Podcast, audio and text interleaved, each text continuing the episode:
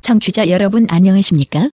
8월 1일 월요일 K, B, I, C 뉴스입니다. 시각장애 학생들을 음악의 세계로 이끌어주는 봉사의 일생을 산 최영식 전 국립서울맹학교 밴드부 강사가 지난달 29일 오전 8시 30분 강동 성모요양병원에서 노환으로 세상을 떠났다고 유족이 전했습니다. 함남 홍원에서 태어난 고인은 육군교향악단에서 활동하다 1969년 17년간의 군 생활을 정리하고 상사로 예편했다가 자원봉사차 찾아갔던 서울맹학교의 개교 60주년 기념 공연에 설 밴드부를 맡아달라는 부탁을 거절하지 못해 대전 KBS 악단 일까지 그만두고 2011년까지 38년간 서울맹학교 밴드부 강사로 일했습니다. 1973년 창단된 서울맹학교 밴드부는 전국 장애 학생 음악 콩쿠르에서 대상을 받은 것은 물론 1988년 서울 장애인 올림픽 대회 개막식 연주, 1995년 전국 일본 장애인 체육대회 초청 연주 등 활발한 활동을 해왔습니다. 고인이 가르친 학생 중 국내 시각장애 음악학 박사 1호인 클라리네티스트 이상재 나사렛대 교수,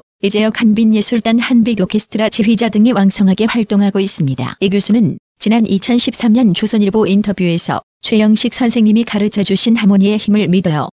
선생님은 이해받으려고만 들지 말고 이해하는 힘을 키우라고 가르쳐 주셨어요. 라고 말했습니다. 편곡자 겸 싱어송라이터로 활동하는 이기현 한노드 사운지 대표는 30일 페이스북에 저의 초, 중, 고 시절 어떤 선생님보다 더 오랜 시간을 함께했던 은사님이 계셨다며 수십 년간 많은 시각장애인 밴드부원들의 눈과 손과 발이 되어주셨고 수많은 악기를 일정 수준 이상 다루시는 엄청난 실력을 뛰어넘는 엄청난 인품으로 학생들에게 사랑과 조언을 아끼지 않으셨던 분이라고 추모했습니다. 서울맹학교를 졸업한 뒤 현재 서울 신명중학교 영어교사로 일하며 직장인 밴드에서 활동하는 김헌영 씨는 31일 페이스북에 선생님은 제 삶을 바꿔주셨다며 제가 교사가 된 것도 아직도 음악을 하는 것도 모두 전적으로 선생님 덕입니다라고 적었습니다. 한국장애인 고용공단은 오늘부터 3개월간 기업, 지방자치단체, 공공기관 등 전국 50여 개 기관과 함께 교통약자 장애인을 위한 도보 내비게이션에 필요한 빅데이터 구축을 확대한다고 밝혔습니다. 공단이 이번에 확대를 추진하는 시시각각 프로젝트는 각각의 눈을 모아 장애인의 눈이 돼준다는 의미를 담고 있습니다. 이 프로젝트는 현재 휠체어 등을 이용하는 교통약자 장애인들이 도보 내비게이션을 이용해 목적지에 도착해도 건물 입구를 찾지 못하거나 계단 등 장애물로 인해 건물에 들어가기 어렵다는 문제의식에서 시작됐습니다. 공단이 이런 상황을 개선하기 위해 전국 기업, 지자체, 공공기관 등의 협업을 제안한 결과 한국도로공사, 우체국 시설관리공단, KT를 중심으로 조직된 광화문 원팀 등 50여 개 기관이 프로젝트에 참여하기로 했습니다. 참여기관 임직원들은 개인 스마트폰에 전용 애플리케이션을 설치해 출입구, 엘리베이터, 보행 장애물 등의 사진을 찍는 방식으로 교통약자 장애인들을 건물 입구까지 안내하는 새로운 도보 내비게이션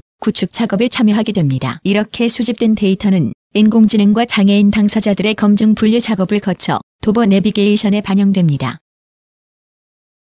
앞으로 노인과 장애인 등 영양 취약계층이 이용하지만 영양사가 없는 소규모 사회복지시설에 대한 체계적 지원이 이뤄집니다. 식품의약품안전처는 노인과 장애인 등 영양 취약계층이 이용하는 소규모 사회복지시설에 급식 영양위생 안전관리를 지원하는 내용을 담은 노인 장애인 등 사회복지시설의 급식 안전 지원에 관한 법률을 시행한다고 밝혔습니다. 사회복지시설 급식법이 시행되면 지역 사회복지급식관리지원센터가 영양사가 없는 소규모 사회복지시설 급식소에 노인과 장애인의 영양 공급, 식품 섭취 방안 등을 돕게 됩니다. 앞으로 사회복지급식관리지원센터는 소규모 사회복지시설을 정기적으로 방문해 연령별 질환별 맞춤형 식단 제공 시설 이용자별 영양관리 카드 작성과 상담시설 이용자 보호자 종사자 대상별 식생활 교육 등 노인 장애인을 위한 영양과 급식 안전관리를 체계적으로 지원하게 됩니다. 시각처에 따르면 인구 고령화와 사회적 돌봄 서비스 확대로 소규모 사회복지시설이 증가하고 있지만 노인과 장애인이 이용하는 사회복지시설 급식소 중 78.8%는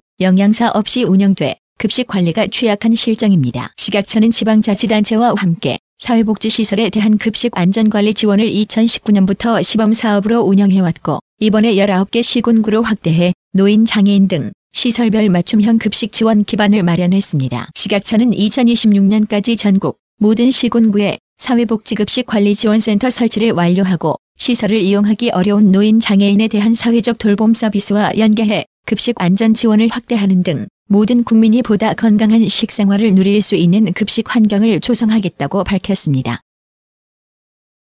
국립고궁박물관은 시각장애 어린이들이 왕실 문화를 음성과 촉각으로 체험할 수 있도록 한 교구 궁궐 이야기를 제작해 전국 맹학교 등에 지원한다고 밝혔습니다. 이 교구는 3차원 출력 기술로 축소 제작한 경복궁 관련 문화재를 전용 애플리케이션에서 지원하는 음성 해설을 들으며 손으로 만지고 이해하도록 돕는 것입니다. 교구는 경복궁 근정전, 품계석과 어도, 1호로 봉도, 청동용 등으로 구성되어 있습니다. 박물관 측은 경복궁 일대의 전체적인 구조가 어떤지, 주요 전각은 어디에 배치해 있는지 등을 손으로 만져 알 수 있도록 하는 경복궁 촉각 지도도 함께 제작했습니다. 근정전의 경우 지붕을 손으로 열어 임금의 자리인 어제를 느낄 수 있도록 했고 임금이 지나가는 길인 어도는 품계석을 끼워 맞추면서 왕과 신하의 위계 질서를 공부할 수 있게 돕습니다. 1호로 봉도 교구는 해와 달, 다섯 개의 봉우리 등 왕의 상징을 퍼즐처럼 직접 끼워 볼 수 있습니다. 경회로 연못에서 출토된 정동용의 수염, 발톱, 비늘 등을 만져볼 수 있도록 한 교구는 화재 예방을 위해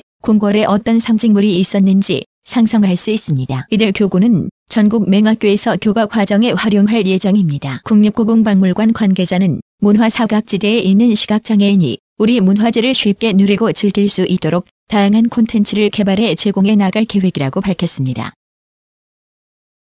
지난 3월 문을 연 부산 지역 유일의 테마공원 롯데월드가 지역 장애인에게 양질의 일자리를 제공합니다. 부산시는 지난 29일 롯데월드 어드벤처 부산 로리하우스에서 호텔 롯데 롯데월드 어드벤처 부산 한국장애인 고용공단 부산직업능력개발원과 함께 롯데월드 맞춤형 장애인 일자리 창출을 위한 업무 협약을 체결했다고 밝혔습니다. 이날 협약에서 이들 기관은 롯데월드 부산의 장애인 맞춤형 일자리를 발굴해 지역 장애인들에게 양질의 일자리를 제공하기 위해 뜻을 모았습니다. 시는 지역 장애인이 적극적으로 참여할 수 있고 즐겁게 일할 수 있는 좋은 일자리를 창출하기 위해 지난 3월 롯데월드 부산이 개장함에 따라 현장 직무의 장애인 고용을 롯데월드 측에 제안한 바 있습니다. 이들이 투입되는 캐스트 직무는 놀이기구 운영 보조와 고객 입퇴장 안내, 고객 동선 청결 관리 등을 수행하는 직무로 시는 이 직무가 장애인 일자리로 적합하다고 판단해 롯데 측에 제안했고 롯데 측에서는 누구나 즐겁게 근무할 수 있는 테마파크인 만큼 지역 장애인들에게는 좋은 일자리가 되고